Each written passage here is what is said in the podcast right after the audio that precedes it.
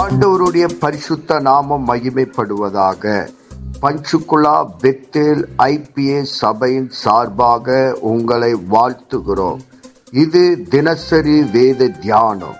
இன்றைய வேத தியானத்தை கேட்டு ஆசீர்வாதங்களை பெற்று கொள்ளுங்கள். கத்தர் உங்களோடு பேசுவாராக. காட் பிளஸ் யூ கர்த்தருக்கு ஸ்தோத்திரம். இன்றைய வேத வாசிப்பு வெளிப்படுத்தின விசேஷம் அதிகாரம் பத்தொம்போது வசனம் ஒன்று இவைகளுக்கு பின்பு பரலோகத்தில் திரளான ஜனக்கூட்டம் இடுகிற ஆரவாரத்தை கேட்டேன். அவர்கள் அல்லேலுயா ரட்சின்யமும் மகிமையும் கனமும் வல்லமையும் நம்முடைய தேவனாகிய கர்த்தருக்கே உரியது. அவருடைய நியாயத்திருப்புகள் சத்தியமும் நீதியுமானவைகள். அல்லேலுயா என்ற வார்த்தை தேவனுக்கு துதி செலுத்துவது. இன்றைக்கும் நம்ம தேவனுக்கு அல்லேலுயா சொல்லி நல்ல ஆரவாரத்தோடு தேவனை மகிமைப்படுத்துகிறோம். ஏன்னா அதுக்கு தகுதியானவர் தேவன் ஒருவர் மாத்திரம்தான். அந்த மகிமையும் கனமும் வல்லமையும் அவரை மட்டுமே சாரும். அவர்தான் நியாயம் தீர்ப்பவர் அவர்தான் சத்தியம் அவர்தான் நீதியானவர். அதனால்தான் நாம் ஒவ்வொரு நாளும் அல்லேலுயா சொல்லி கொண்டிருக்கிறோம். இந்த பூமியின் புலம்பல் ஒரு நாள் அல்லேலுயா துணியாக மாறும். வசனம் ரெண்டு மூணு.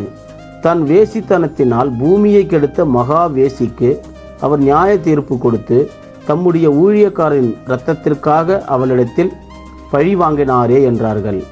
மறுபடியும் அவர்கள் அல்லேலுயா என்று சொல்லி ஆர்ப்பரித்தார்கள். அவருடைய புகை என்றென்றுக்கும் எழும்புகிறது என்றார்கள்.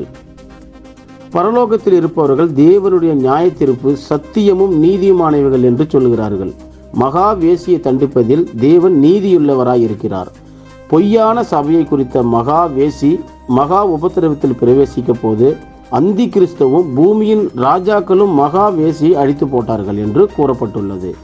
ஆனால் இங்கு கிறிஸ்துவே நியாயம் தீர்த்தார் என்று எழுதப்பட்டிருக்கிறது.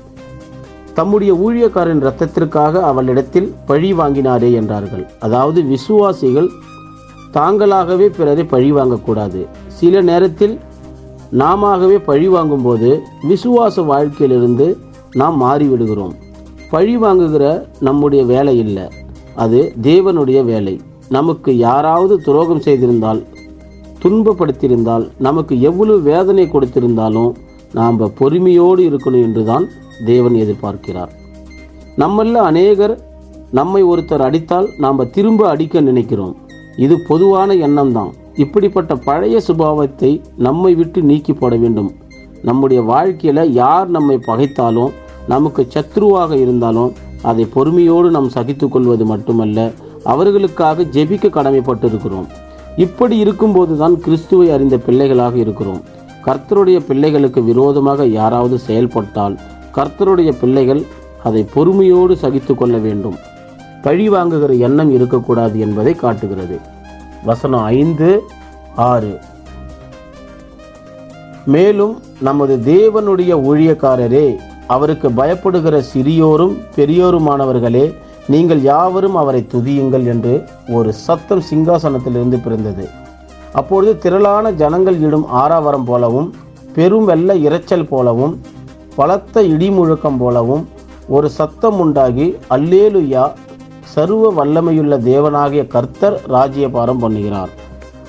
அவரை துதியுங்கள் என்று ஒரு சத்தம் சிங்காசனத்திலிருந்து கேட்கிறது. அதாவது ஆண்டவராகிய இயேசு கிறிஸ்து இந்த உலகத்தை தனது கட்டுப்பாட்டுக்குள் கொண்டு வர ஆயத்தமாக்கி கொண்டிருப்பார்.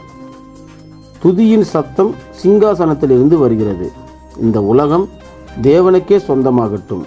அப்படி இருக்கும்போது தேவ நாம் செபிப்போம். பரலோகத்தின் தகப்பனே இந்த ஆசீர்வதிக்கப்பட்ட காலை வேலைக்காக உமக்கு நன்றி சொல்லுகிறோம். இந்த வேத வசனத்தின் மூலமா எங்களோடு கூட பேசினதற்காக நன்றி. இந்த வேத வசனம் எங்கள் வாழ்வில் கிரியை செய்வதாக உங்களுடைய நாம மகிமைப்படுவதாக இயேசு கிறிஸ்துவின் நாமத்தில் செபிக்கிறோம். எங்கள் ஜீவனுள்ள நல்ல பிதாவே. ஆமேன்.